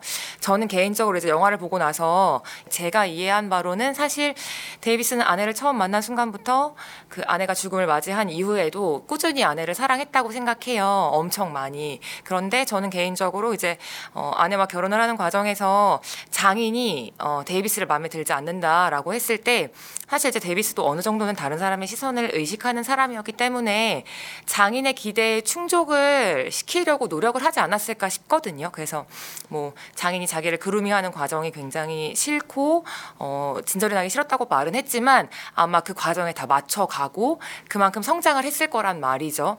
그래서 이제 데이비스가 거기에 집중을 하다 보니까 자신이 아내, 사랑했던 아내에 대한 집중도가 좀 떨어졌을 거고 그것들을 모르고 있다가 이제 그런 과정들에서 어, 놓치고 살았던 자기가 굉장히 소중하게 생각했던 자기 내면과 또 자기 옆 사람들에 대해서 그 캐런의 아들을 통해서 이렇게 직면하게 되지 않았나라는 생각을 했었어요. 네.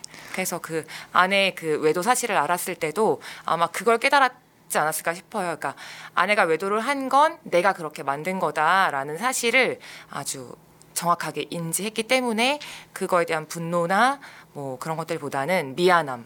그래서 그 미안함에서 오는 그 사랑을 깨닫는 그런 감정들이 생기지 않았을까라는 생각을 했습니다. 소장님이 굉장히 몰입해서 보신 것 같아요. 혹시 예전에 남친 중에 일에 몰두해서 소정님한테 혹시 소홀했던 그런 걸 겪어보신 경험도 혹시 있으세요? 어, 그렇지는 않았던 것 같고요. 오히려 제가 좀 일에 몰두하면 아. 다른 사람을 소홀히 하는 경향이 좀 아. 있어요. 그래서 음. 네, 그래서 약간 조금 더 데이비스한테 몰입했던 것 같기도 하고 저는 사실 제가 지적 사고를 갖고 있는 것 같지는 않거든요. 그런데 어, 그러니까 아예 없는 건 아닐 테니까 어떤 부분에서는 이제 예, 데이비스와 좀 비슷한 면이 있는 것 같기도 하고 또 반대로 아까 왜 장문의 카톡 이렇게 보낸다고 하셨잖아요. 그러니까 제 전 남자친구가 그런 스타일이었어요. 어. 저는 대면에서 얘기하기를 좋아해요.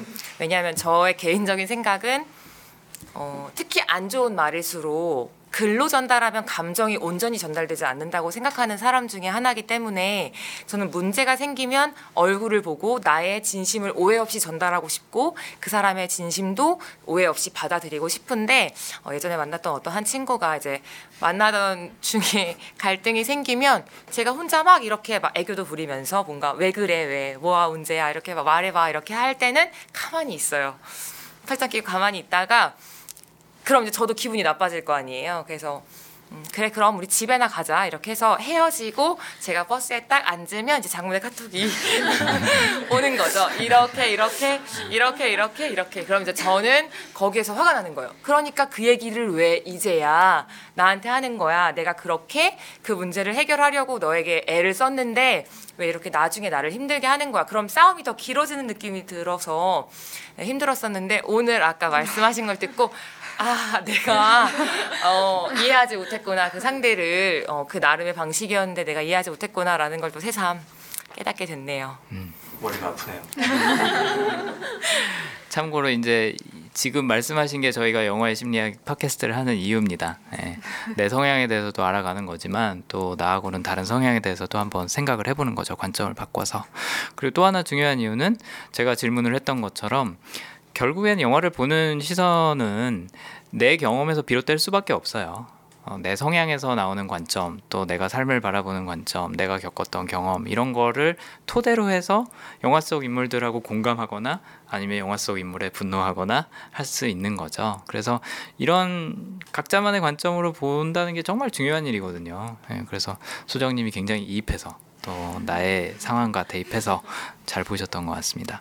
어, 일단 그 아들에 대한 얘기로 시작했는데 다른 얘기로 좀 넘어가긴 했는데 뭐 아들이 큰 역할을 했죠. 음, 어떻게 보면 약간 좀 영화에서 자유의 화신 같은 그런 이미지로 나오는데 저는 또 하나 중요한 역할을 했다고 보는 게 결국에는 어, 그 아들은 자신의 삶에 대해서 정체성에 대해서 끊임없이 질문하는 그런 스타일이었어요. 근데 데이비스는 그런 질문을 별로 갖고 살지 않았었죠. 그래서 질문을 던지지는 않았지만 간접적으로 자극이 되지 않았나 본인이 게이인지 아닌지 뭐 이런 거를 고민하고 뭐 하는 모습을 보면서 아, 사람들은 이런 질문을 스스로에게 던지고 사는구나 어, 나는 어떨까 뭐 예를 들자면 나는 아내를 정말 사랑했던 걸까 이런 질문들도 분명히 영향을 받았을 거라는 생각이 들더라고요. 네. 좋습니다. 뭐 이 정도면은 이야기가 굉장히 많이 나왔고 또 저희가 이 방송이 끝나면은 뭐 시간이 되시고 희망하시는 분들에 한해서 또 같이 한잔 하기로 했어요. 그때 또 많은 이야기를 나눌 수 있을 것 같습니다. 음. 마무리하기 전에 어 뭐 오늘 처음 와보신 분들도 계시고 뭐 두 번째 오시는 분들도 계시고 뭐 여러 번 오신 분들도 계시고 한데 어 오늘 방송 소감이 어떠신지 같이 이야기 나눠보니까 어떠신지 저는 오늘 처음 왔거든요. 맨날 그냥 팟캐스트 올라오면 집에서 듣다가 사실 데몰리션을 처음 봤을 때 사실 저는 이해를 못했어요 주인공을 그랬기 때문에 신청을 하고 오기 전에 한 번 더 보고 왔어요. 그러고 얘기 들으니까 더 영화에 대해서 그러니까 다른 분들이 어떻게 생각하셨는지 얘기 들으니까 더 영화에 대해서 이해도 잘 된 것 같고 너무 좋은 시간이었던 것 같아요. 특히나 옆에 계신 분이 데이비스하고 같은 성향을 갖고 계시니 어, 더 이해가 잘 됐을 것 같네요. 네. 또 다른 분들은 어떠셨어요? 네. 저도 오늘 처음 와봤는데요. 항상 방송으로만 듣다가 방송으로 들을 때도 굉장히 좋았던 게 저는 영화나 뭐 책을 보면은 그거를 그냥 이례적으로 소비하기보다는 뭘 조금 그걸 가지고 다른 거를 써보거나 그림을 그려보거나 하는 방식으로 되게 곱씹는 과정을 즐기는 타입인데 그런 과정을 거치려면은 도구가 필요하잖아요. 근데 이 방송이 되게 항상 그런 어, 또 다른 분석을 할 수 있는 소중한 도구가 된 것 같아서 항상 고맙게만 생각을 하고 있다가 오늘 처음으로 와보게 되는데 와보길 정말 잘했다는 생각이 듭니다. 감사합니다 항상. 그러니까 사실 저는 이번이 두 번째인데요. 저번에 500일의 서머 녹화할 때는 말을 되게 많이 했는데 오늘은 지금 처음 이야기를 하고 있어요. 근데 사실 전 데몰리션 영화를 보고 이게 이미지나 단어만 남고 뭔가 문장으로 딱 떨어지지 않는 되게 저한테 모호한 영화였거든요. 근데 오게 돼서 다른 분들 의견도 듣고 하니까 영화에 대해서 이제 조금씩 퍼즐 조각 맞춰지듯이 딱 맞춰지는 것 같고 그리고 전 저번에 몰랐는데 이번 방송을 통해서 제가 지적 사고라는 걸 알게 됐어요. 네, 그래서 왜 이렇게 쟤한테 동질감이 들고 왜 저 친구한테 괜히 정이 들 정- 정이 가고 이런 게 그런 이유가 있었던 것 같아요. 그래서 네, 이 방송을 듣고 계신 분들이라면 한번 꼭 놀러 오시길 추천드립니다. 아, 저도 오늘 굉장히 어, 즐거웠고요. 사실 어, 참가한다고 좀 늦게 연락을 드렸을 때 어, 많은 분들이 오신다고 해서 전 개인적으로 굉장히 기대를 많이 했었어요. 그래서 재미있을 것 같다고 기대감을 말씀드리기도 했었고, 근데 실제로 정말 재미있었고요. 또 앤디님이랑 이렇게 둘이 녹음할 때보다 더 다양한 얘기를 들을 수 있어서 참 좋았던 것 같고, 어, 제가 이제 최근에 자꾸 이제 데몰리션도 사실 어, 정보 없이 보긴 봤거든요. 그래서 어, 영화 보고 나오면 아 정보 없이 갔다가 괜히 이렇게 일상에 방해받을 정도의 생각을 하게 하는 영화를 많이 보고 있다라는 느낌을 전에 말씀드린 적이 있는데 어, 깨달았던 건 뭐냐면 어, 예전엔 제가 영화를 생각 없이 봤던 거고 이 영화의 팟캐스트 영화의 심리학이라는 팟캐스트를 통해서 제가 이 영화를 뭔가 좀 밀도 있게 어, 뭔가 이렇게 좀 분해해서 보는 그런 어, 습관이 생긴 게 아닌가라는 생각이 들어서 다시 한번 앤디님께도 감사하고 이런 자리가 너무 소중하다는 거를 다시 한번 깨닫고 가게 되는 것 같습니다. 아, 감사합니다. 소정님은 제가 봤을 때 이제 시나리오 쓰기 시작하셔도 될 것 같아요. 네, 인물의 심리에 대해서 굉장히 깊이 들어가시는 것 같더라고요. 네, 좋습니다. 뭐 또 다른 분? 예. 저는 영화 심리학 1회부터 들었는데 계속 네 해외 출장이 되게 많아서 한국에 있는 시간이 별로 없어서 오늘 처음 참가하게 됐는데요. 어, 제 데몰리션을 저도 두 번 정도 봤어요. 근데 맨 처음에 봤을 때는 이 영화 뭐지? 막 이러면서 봤는데 제가 그 보고 저 저랑 가장 친한 저는 일란성 쌍둥이라서 둘이 같이 얘기를 많이 주고받는데 어, 나는 너무 치유가 됐다 막 이런 얘기를 하, 해서 두 번째 봤을 때 그 관점에서 다시 봤거든요. 근데 여기 나오신 분- 계신 분들도 되게 치유의 영화라고 하셔서 아 왜 그런 말 했는지 알 것 같 이해가 됐어요 좀 많이. 네, 전 그래서 사람을 되게 깊이 못 본다고 생각했었는데 그 이 영화의 심리학 들으면서 좀 많이 도움이 됐거든요. 그래서 오늘 되게 오길 잘한 것 같고 영화도 다시 생각나고 되게 좋았던 시간이었던 것 같습니다. 네. 처음 참가해 보신 분들 와서 얘기해 보니까 별거 아니죠. 네. 뭐 그렇게 막 전문적인 지식을 갖고 와서 이야기를 나누고 그러는 거 아닙니다. 그냥 나에 대한 이야기 나누는 거죠. 그 안에 결국에 내가 영화에서 얻어갔던 감정이나 생각들이 또 녹아 있는 거죠. 내 삶 안에. 저도 몇 번 참여를 했었었는데 그 데몰리션 보면서 몇 가지 생각들이 좀 있었어요. 사실 슬픈 척 할 수 있잖아요. 근데 실제로 슬프지 않은 거에 대해서 솔직하게 얘기하고 어떤 뭐 분해나 해태 작업 등등을 거쳐서 마지막에 본인이 정말 나는 아내를 사랑했고 내 감정은 이런 거였어 라고 이렇게 알게 됐을 때는 그 감동이 배로 몰려오긴 했어요. 저한테도 그런 영화였는데 어, 그러면 정말 내가 현실에서 나한테 어떤 문제가 있거나 고민이 있을 때 뭔가 분해하고 해체하고 원인을 좀 알아가려고 좀 나누다 보면 정말 해결점을 찾을 수 있을까? 이런 생각들을 좀 하고 있는데 그런 면에서 사실은 영화의 심리학이 사실 저한테 많은 도움이 되고 있거든요. 개인적으로는. 그래서 결론은 이런 칭찬에 네. 네, 여러분 제가 강요한 거 아닙니다. 네. 네, 감사합니다. 네.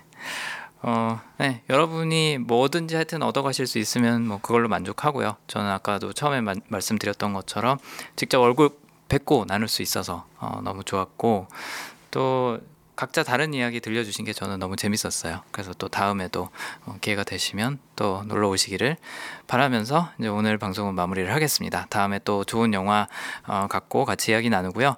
어, 이 영화 분석해줬으면 좋겠다 싶은 게 있으면 언제든지 예, 신청 영화 태그 올려서 게시물에다가 인스타 게시물에다가 올려주시면 제가 확인하고 선정을 하겠습니다. 네.